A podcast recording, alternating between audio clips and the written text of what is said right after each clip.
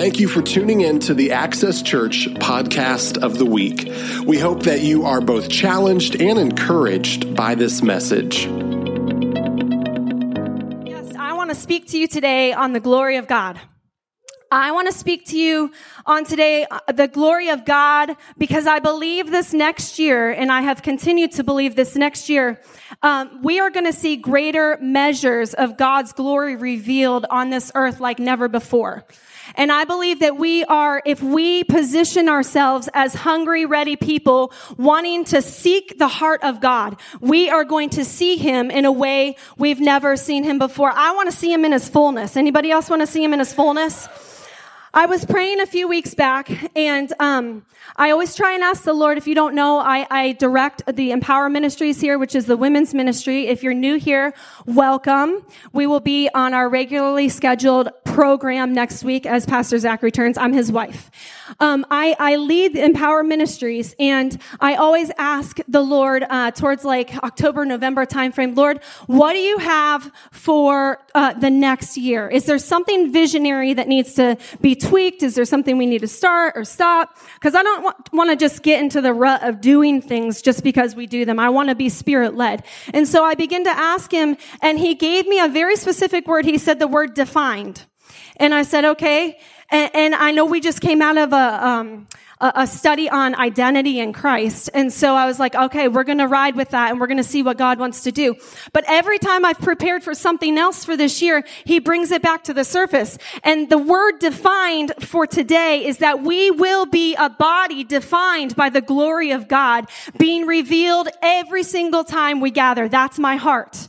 That is what I want. So church, I want to know, I want to see, I want to experience God like we've never have before, but I also want people to hear about it so that they come and they see and they believe and they experience God in his fullness.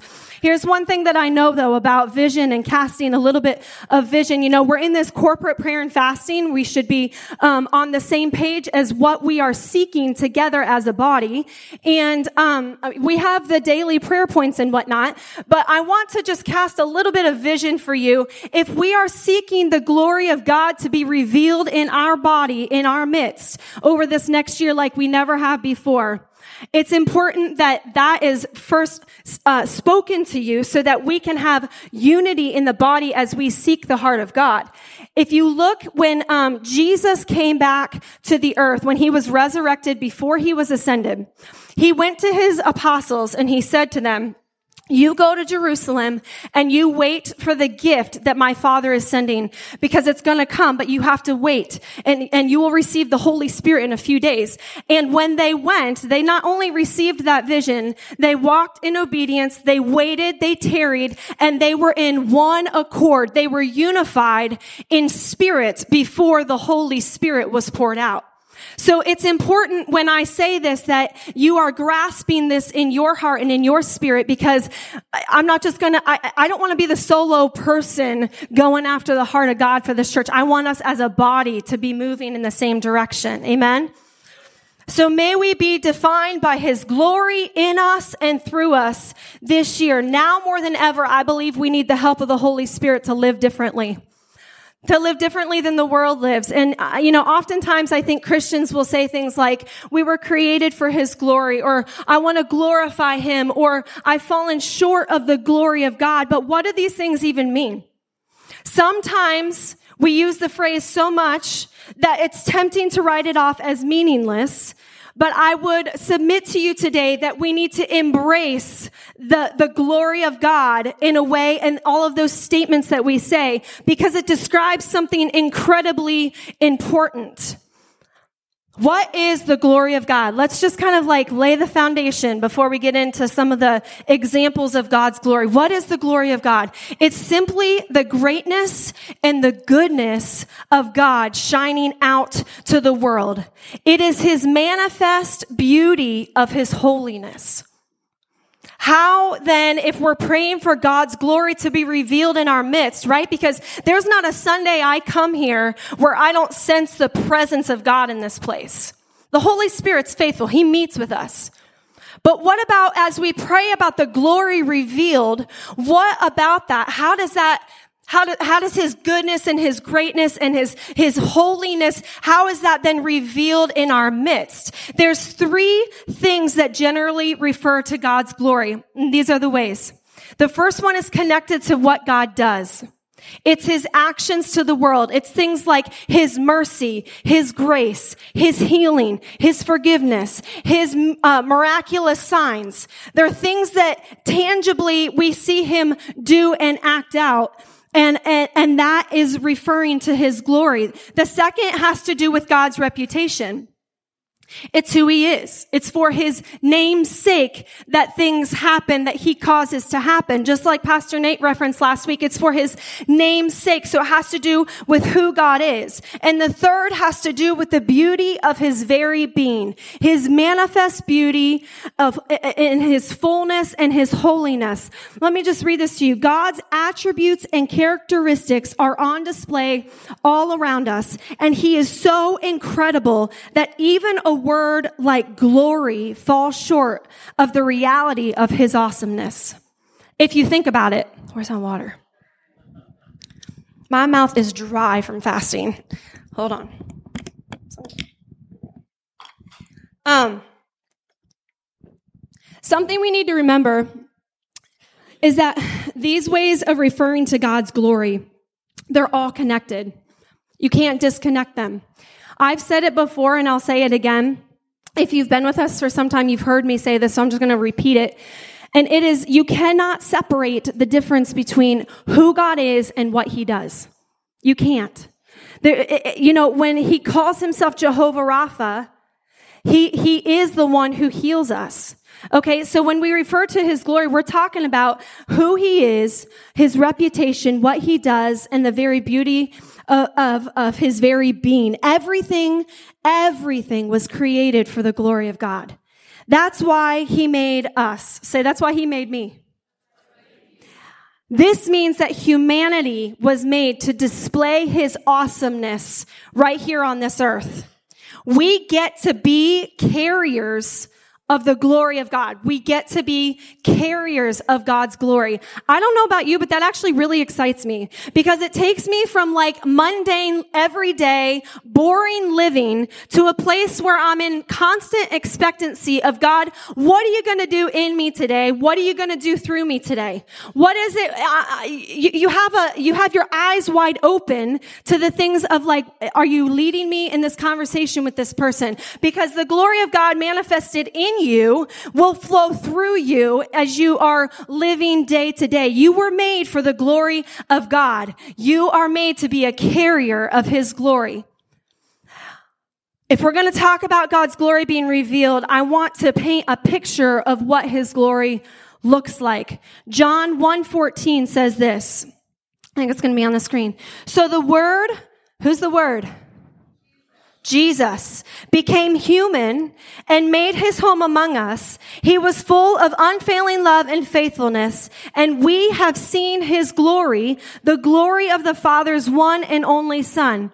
So Jesus is the glory of God himself. Let's look at Hebrews 1 chapter 3. The Son, meaning Jesus, radiates God's own glory and expresses the very character of God.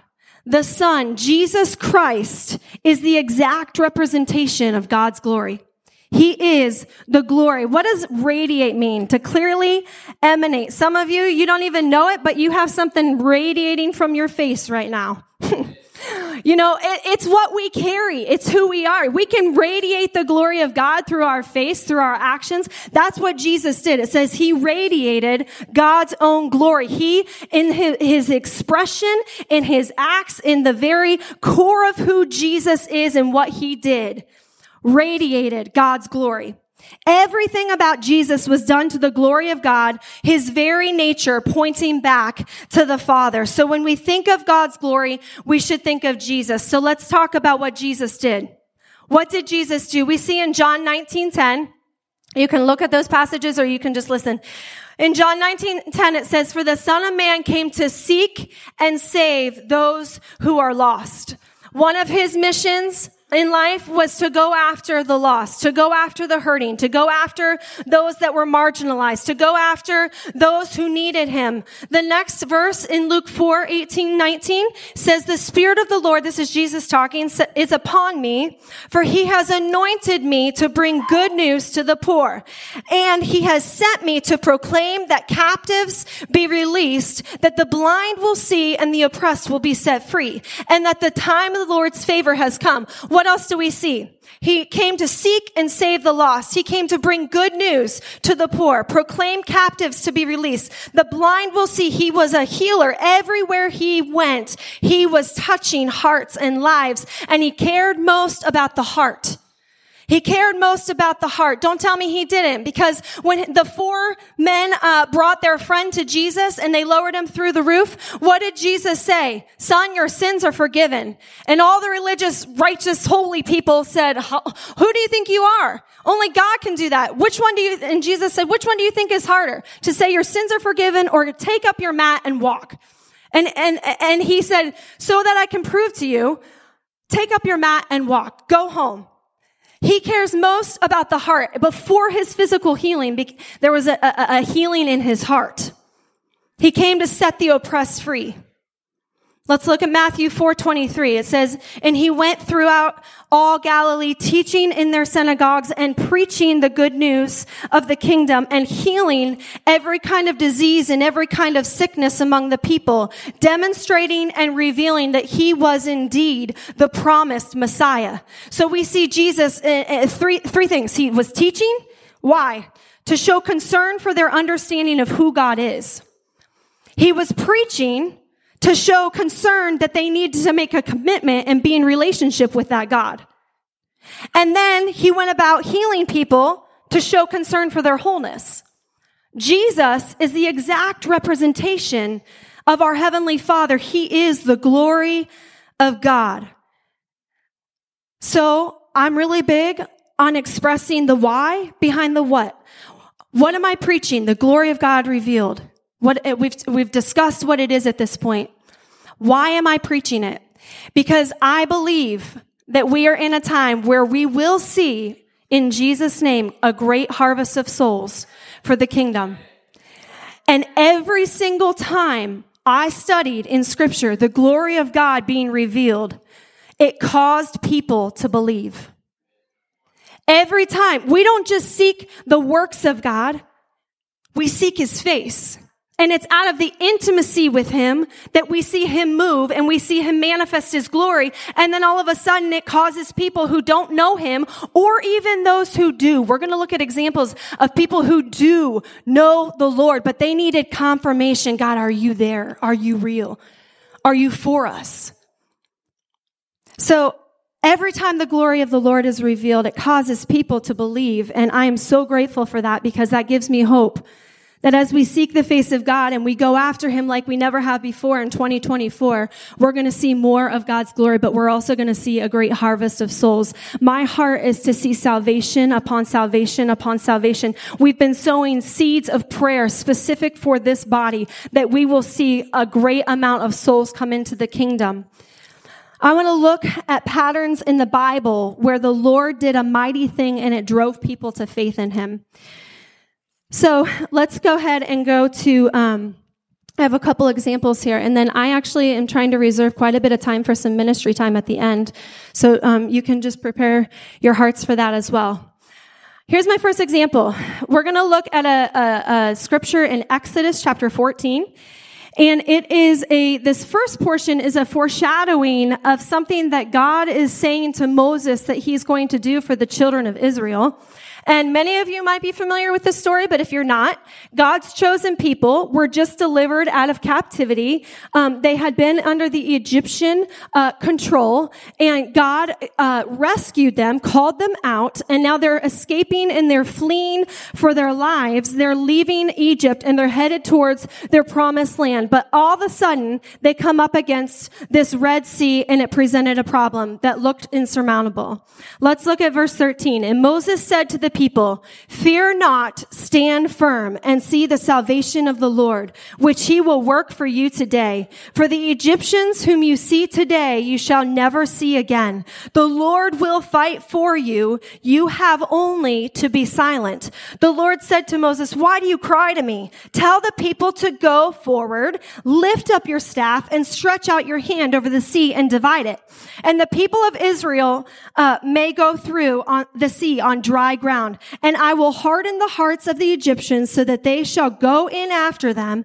And I will get the glory over Pharaoh and all his hosts, his chariots, his horsemen. And the Egyptians shall know that I am the Lord when I have gotten the glory.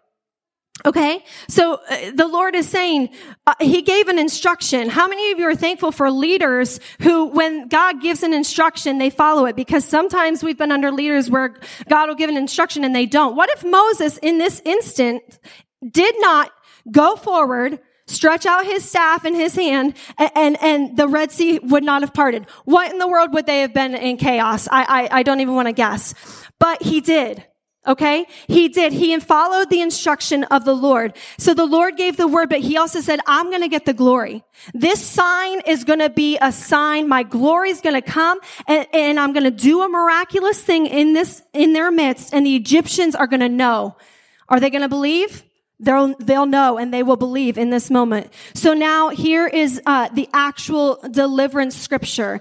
In Exodus 14, 29 through 31, Moses is now recounting God's glory having been shown forth in the situation. It says, But the people of Israel walked on dry ground through the sea, the waters being on a wall to the, uh, to the right of them and on their left. Thus the Lord saved Israel that day from the hand of the Egyptians, and Israel saw the Egyptians dead on the seashore. Israel saw the great power that the Lord used against the Egyptians, so the people feared the Lord, and they believed in the Lord and in his servant Moses. So here we see that God's glory was revealed through a miraculous parting of a massive sea. And not only did they walk through, they walked through on dry ground. Picture that for a moment, because sometimes I think we read these stories and we just blaze through the details. But they walked through on dry ground. This was a miraculous moment where God's glory was shining forth and the waters parted to the left and to the right. And all of a sudden there's dry ground. There's not muddy ground, which should have been. There's dry ground. They were able to go through and God performed and came through on his word because he is a God that he should not lie. He is not the son of man that he should have to repent. Amen. Shall, has he said it and will he not do it? God is a God of his word. He gave instruction to Moses. Moses followed through. God came through on his part. God revealed his glory over nature and as a sign to his people because it said, the people feared the Lord and they believed in the Lord, his own children. You know what strikes me as funny when I was thinking about this last night? I was like, God, you literally just sent 10 plagues to the Egyptians to try and wipe them out so that your children would know you are fighting for them and pulling them from captivity. And yet they walked in, in fear of what are we going to do? This, this looks like a, a problem that we're not going to be able, and God came through on his word. He, he is a God who is a faithful God. God in his character, in his very being, he calls himself in scripture faithful. And he is faithful. Let's go to example number two. In uh, 1 Kings 18, you can turn there with me if you have your Bibles. It's not going to be on the screen. In 1 Kings 18, or pull open your Bible app.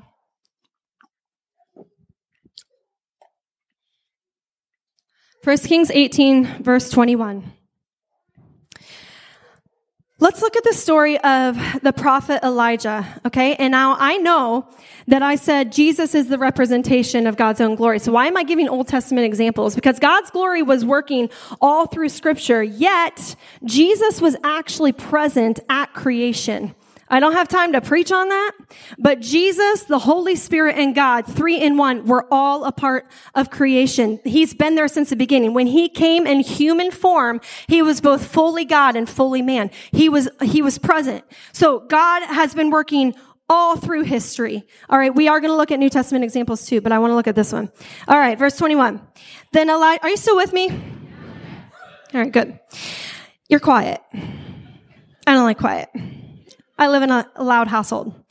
Okay. Then Elijah stood in front of them and said, actually, let me give a little bit of background. So here's prophet Elijah, right? He was so true to his mission.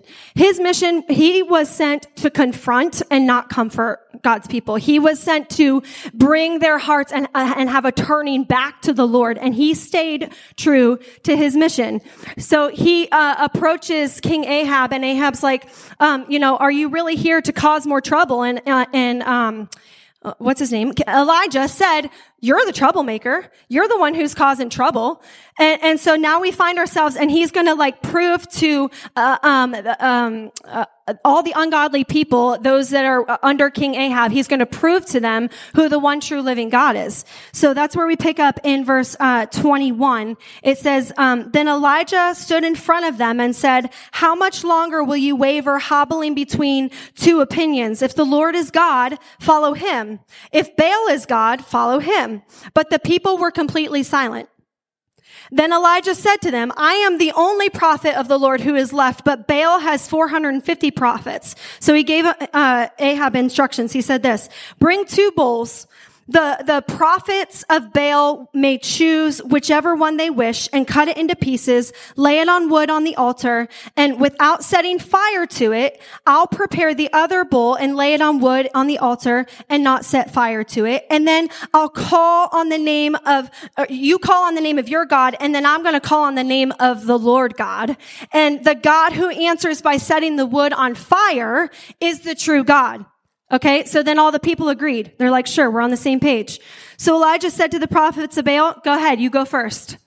And um, so they did. They cut up the, the bull. They prepared the wood. They called on the name of Baal from morning until noontime, shouting, "Oh Baal, answer us, answer us!" But there was no reply of any kind. And then they began to dance and hobble around and try and um, get their God's attention, and nothing was happening.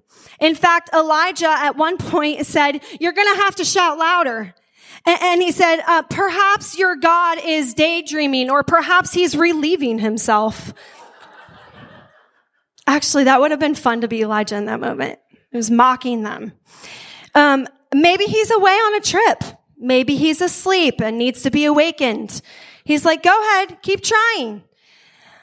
So they shouted louder and then they began to cut themselves and to uh, everything that they tried, nothing worked.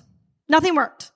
So it was now, uh, it actually says there was no sound, no reply, no response. So in verse 31, Elijah takes 12 stones, one to represent each of the uh, tribes of Israel, and he used the stones to rebuild the altar in the name of the Lord, and he dug a trench around the altar, large enough to hold about three gallons of water.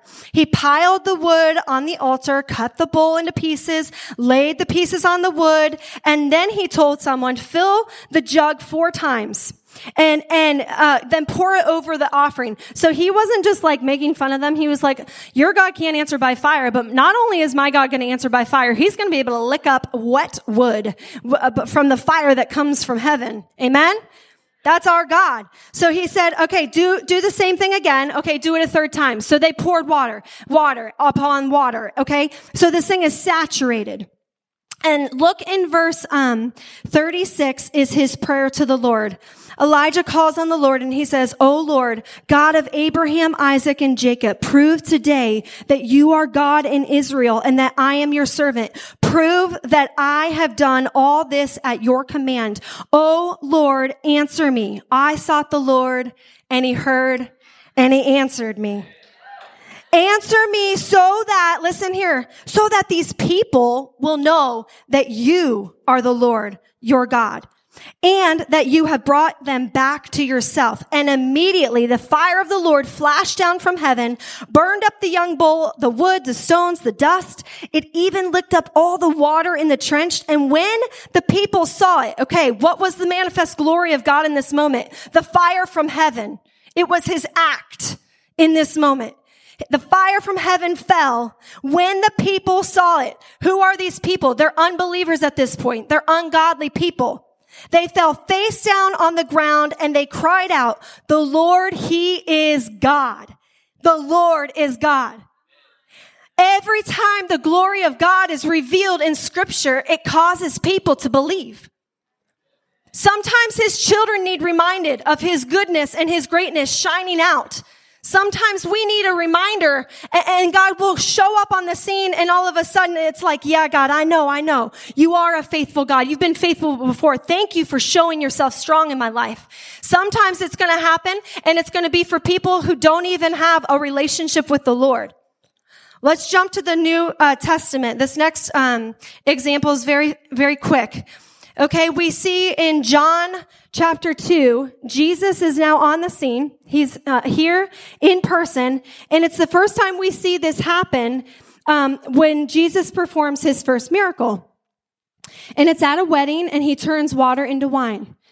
After he instructs the servants to fill the six jars of water, uh, it miraculously turned to wine. And we see in verse 11, some of you are still turning there. I'm going to read it. In verse 11, it says, the miraculous sign at Cana in Galilee was the first time Jesus revealed his glory and his disciples believed in him. Who was this assigned to this time? His, his followers his, his own followers. This was the first time Jesus revealed his glory in the, the glory manifested here is a miraculous sign. I don't know about you, but I don't know that anybody else in here has ever turned water into wine. Raise your hand if you have. have any of you walked on water? No. Okay. But let's go to the, the last example. Turn with me to John chapter 4. Can you tell I'm trying to fly through this a little bit so that we can? This is all good stuff, but take your time. all right, here's the truth. All right. Before I go to this last example, I just want to talk real talk. People are seeking the real thing right now. They are seeking the real thing. They don't want uh, false um, encounters that leave them empty and bound. They're looking for something real. Every one of us has a, a place and a longing and a desire in our heart and in our spirit for the real thing, but some people are just behind the veil, they're confused. How many of you know that the gift of prophecy is a real thing? Okay? I believe even when people operate in the gifts of the Spirit, it is a sign of His glory coming forth because it causes people to have their eyes wide open. Oh God, you see me in this moment. You know me. Even Jesus knew the thoughts of his accusers before they ever spoke a word. He operated in the gifts. The prophetic gift and, and, even words of knowledge, they're, they're used for the exhortation, the edification, and the comfort of God's people. Let me explain something to you. Edification is like the improvement or the uplifting, the encouraging, right? This is when a word goes forth. There's a reason I'm talking about this. When a word goes forth, you feel uplifted because it's like, okay, God, you see me now. Exhortation is urging someone to do something. And comfort, we know what comfort is, right? We feel the peace of God. We feel at rest because He sees us. Anything that God creates or He's gifted us with, the enemy is going to try and counterfeit. Okay, so this same thing, um, when I say people are hungry for the real thing, they're hungry for real power. They're hungry for real experiences. They're hungry for the heart of God. They want to see God in His fullness. Yet, some people are still confused and they're behind the veil. I'm, ta- I'm going to read that scripture in a little bit. The veil has to be removed, but it's only when you're in a relationship with Jesus that the veil is lifted. And there, there's clarity on the things of God in the spiritual realm. But before you come into relationship with God, there's a seeking after something. And sometimes people get confused and they seek after the wrong thing. So th- has the enemy counterfeited prophetic? Yes, absolutely. Tarot cards, palm readings, magic eight balls, false prophets, crystal ball readings. These are all ways the enemy has tried to mimic the power of God, but we know that participating in them will only bind a person up and put them in spiritual bondage. Ephesians 5:11 says have nothing to do with the fruitless deeds of darkness but rather expose them. How about healings and miracles? Are those real? Did Jesus walk in them? Yeah. Was he the glory of God in person? Yes. Okay. We see all throughout the New Testament, Jesus is healing the sick, setting the captives free, touching people, ministering to people. Has the enemy tried to counterfeit healings or the manner in which you're healed as well? Yes, he has through witchcraft, through alternative medicines. Okay, why am I saying all of this? The enemy is so sly. He's so crafty. It says in the word that he parades around like an angel of light, trying to deceive people. And yet he is the father of lies. There's no truth within this foul creature who needs to go back to hell where he originated from. I'm so sick of the enemy. I'm so sick of the work that he is doing, even trying to be divisive and, and destructive within the body of Christ. So we are living in a time, if people are, are, are hungry for something that's real, we're living in a time as believers where our very lives can be the representation of the true manifest glory of God. That is what we get to do. We get to be the carriers. That's why we're studying this. Let's look at the last example. All right. In John chapter 4, verse 46 to 54, I'm going to read it here. Uh, again, I don't think, yeah, just the reference is up there. So if you want to turn there, you can. We see Jesus do a healing work, and his glory is revealed through a healing. And it says this um, Once more, Jesus visited Cana in Galilee, where he had turned the water into wine, and there was a certain royal official whose son lay sick at Capernaum. When this man heard that Jesus had arrived in Galilee from Judea, he went to him and begged him to come and heal his son who was close to death. So we're talking about a life and a death situation. This guy had enough faith to say, I've heard about this Jesus. I'm going to go approach him and see if he will come and touch my son who needs a miraculous healing. This is what Jesus said to him. Unless you people see signs and wonders, Jesus told him, you will never believe. In the New Living Translation, he said this. Jesus asked, will you never believe in me unless you see miraculous signs and wonders? You know who he was talking to? He wasn't talking to this man. There were skeptics that followed him as well. There were religious people that tried to trap him. He was talking to these people because he had just been moving in miracles, signs, and wonders. And yet Jesus is like, I'll continue to do what I was sent here to do, but are you truly going to believe? Don't be a skeptic. Uh, if I can say something to you, jump in to the river and believe that God is who he says he is and he will do what he says he will do. Ask the Lord to increase your faith today. The royal official said, verse 49, sir, Come down before my child dies. And Jesus said, Go, your son will live.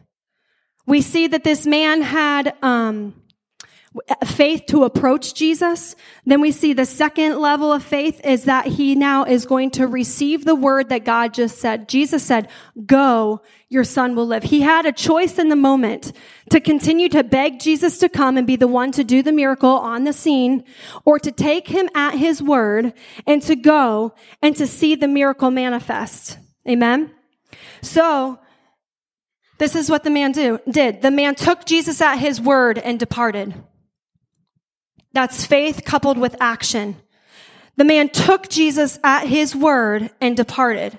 While he was still on the way, his servants met him with the news that the boy was living. When he inquired as to the time when his son got better, they said to him, yesterday at one in the afternoon, the fever left him. And then the father realized all of a sudden that was the exact time at which Jesus had said to him, your son will live. So he and his whole household believed.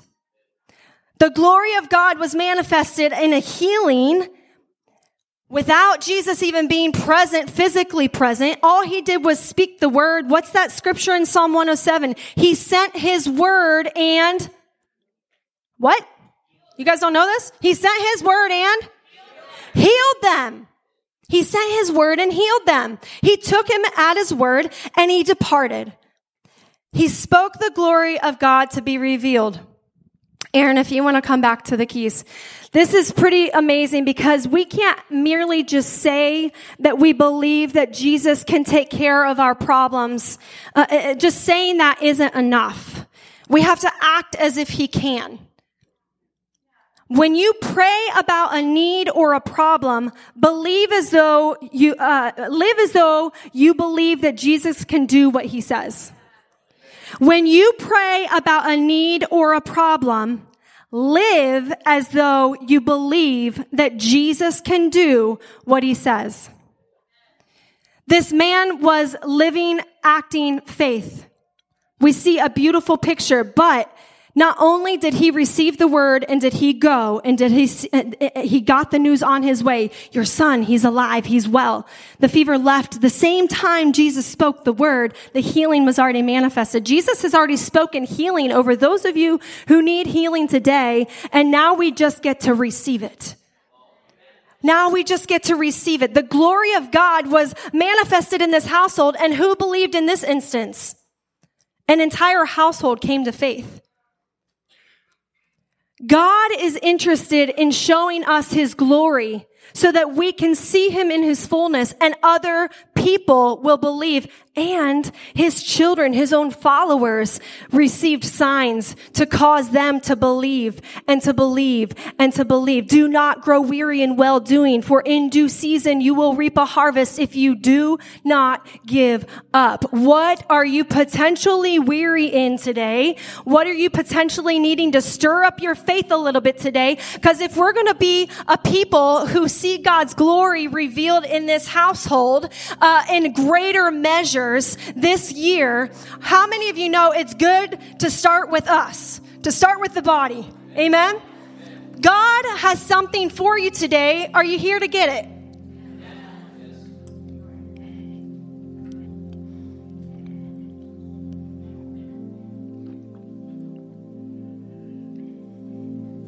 The Lord wants to reveal His glory in you. He wants to reveal His glory through you. Some of you, the stirring that you're sensing today is actually more of like the call to God. I've already, I, I, I live it. I, like I am seeking you. I am hungry for you. I, I want to see you know, there's a scripture that talks about when God shows himself to Hagar and she says, Oh, you are the God who sees me. Many of you, you need to just hear as a reminder God sees you, He cares about the details of your life. But some of you are like, you're like, um, I want to see you, God. I want to see you now. I want to see you. I want to see you in my everyday life. I want to see you in the word. I want to see you in my family. I want to see you in my marriage. I want to see you at work. I want to see you when I'm driving in the car. I want to see your glory revealed day after day after day so that other people I rub up against can catch the glory. Some of you want to be, there, there's a hunger in you to be that carrier. I, I, pray it's all of you, but some of you have that, that stirring. I want the glory of God to flow through me so that I can lay the hands on the sick, my hands on the sick, and see them recover because God has actually given us instruction in, in His Word that we're supposed to do that we're actually supposed to do. You know what it says in verse John 2 6? It says, Those who say they live in God, this is a very humbling verse, should live their lives as Jesus did. Period. Are we living our lives as Jesus did? Or are we too stuck in the um, fear of man? Are we, are we too stuck in the what ifs? Are we too stuck in the, I'm not certain that I want to step out in my faith?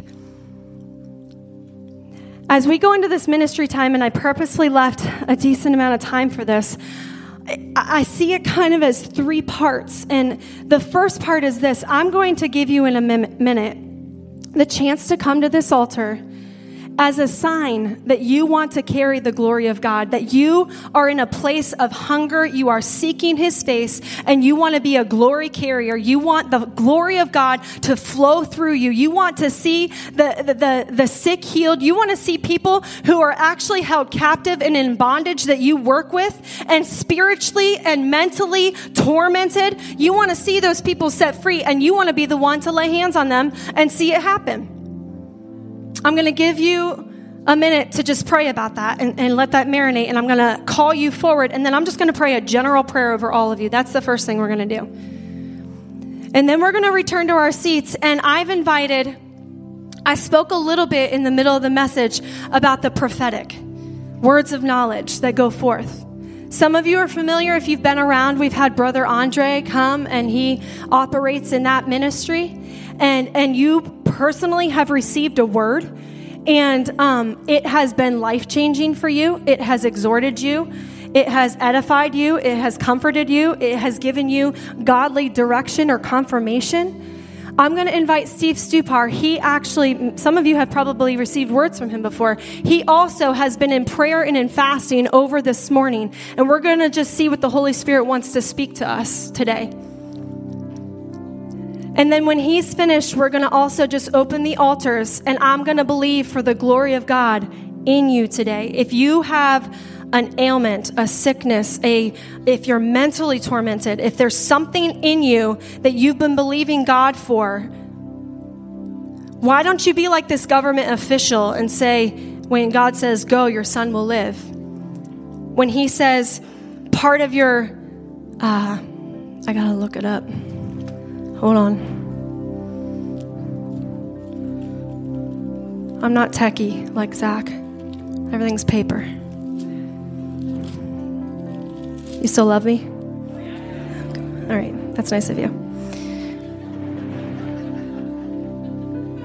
Okay, Psalm 103. Let all that I am praise the Lord. With my whole heart, I will praise his holy name.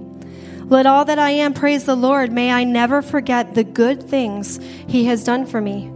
He forgives all my sins and He heals all my diseases. He redeems me from death and crowns me with love and tender mercies. He fills my life with good things. My youth is renewed like eagles. If there's something in your life that's not good, it's not God. And I want to pray with you today that God manifests His glory in you you know what phrase I want our body to start kind of capturing is God, as we pray for each other, God, would you reveal your glory in this person right now? And you come in agreement because where two or three uh, are there, mm, no, where two agree upon anything here on earth, so shall it be done for them by their Father in heaven. You come in agreement and you say, God, would you, would you manifest your glory in my friend's situation? And then when they come back to you and give you the testimony, your response is to God be the glory. That's what I want. That's what I want. So, right now, if that first, we're just going to move into this time, if that first uh, altar response resonates in you and there's a stirring in you, just feel the. This is when you step out of your seat, this is your sign to the Lord. This is why you're not, I, I'm calling you out, right? Everything God, Jesus did a whole bunch of stuff publicly. And in fact, he says, if you acknowledge me before men, I will acknowledge you before my Father. There's should be no shame in your game. So I just want you to feel comfortable. If, if that's you, this is stepping out of your seat. Is just, would you use me how you want to use me, Lord? I want to be an instrument for honorable use. I am determined in 2024 to seek you like I've never sought after you before because God, I want you to flow through me. You know, the prophet Elijah, when he, every miracle that he experienced was out of an intimacy with his father. It didn't happen without the relationship. It did not happen without the relationship. Just stepping out of your seat is, is a sign to the Lord. So just raise your hands and I'm going to pray over you. If you're in your seat and you want to join, feel free. Father, I thank you for the hearts of these people. Just begin to cry out to God. I thank you for the hearts of these people. Lord, I thank you that this is a body who is hungry to seek the face of God in 2024 like we have never sought before. God, you see our desire. You know our hearts. God, you know our motives, Lord Jesus. And it is a pure motive, God, just to seek the face of God. Lord, as we go deeper with you, God, I pray in the name of Jesus that you would take these people into new levels like they've never experienced before, that they would have revelation. And as Paul prayed in Ephesians, that you would enlighten the eyes of their hearts so that they may know you better. Give them the spirit of wisdom, give them the spirit of revelation. Let them seek after you, God, so that they can go from their private place and they can be an instrument of honorable use. Father, I speak that over these people who have willing hearts right now. Make them instruments of honorable use. Baptize them with fresh fire right now from heaven. In Jesus' name. We can't do it without the Spirit of God in us and upon us. In the name of Jesus, baptize these people fresh and new right now. In Jesus' name. Come on, you can only seek Him yourself. I can't do it for you. God, I thank you, Lord Jesus, that you've got something new in store. I thank you, Lord Jesus, that you are going to do mighty works through your people, Father, that will cause other people in this county, in this region, Father, it will cause a great harvest of souls. I thank you, Lord Jesus, that you're going to use these people because they are willing, open, ready vessels. Bless them, Lord. Touch them right now with the fire of God. Hallelujah. Give them more, Lord. In Jesus' name. In Jesus' name. Amen. Thanks for listening to this week's message from Access Church. We hope you'll stay connected by following us online at scaccesschurch.com or on any social media platform. And if you're listening from the State College or surrounding area, we would love to have you join us for a weekend service in the future.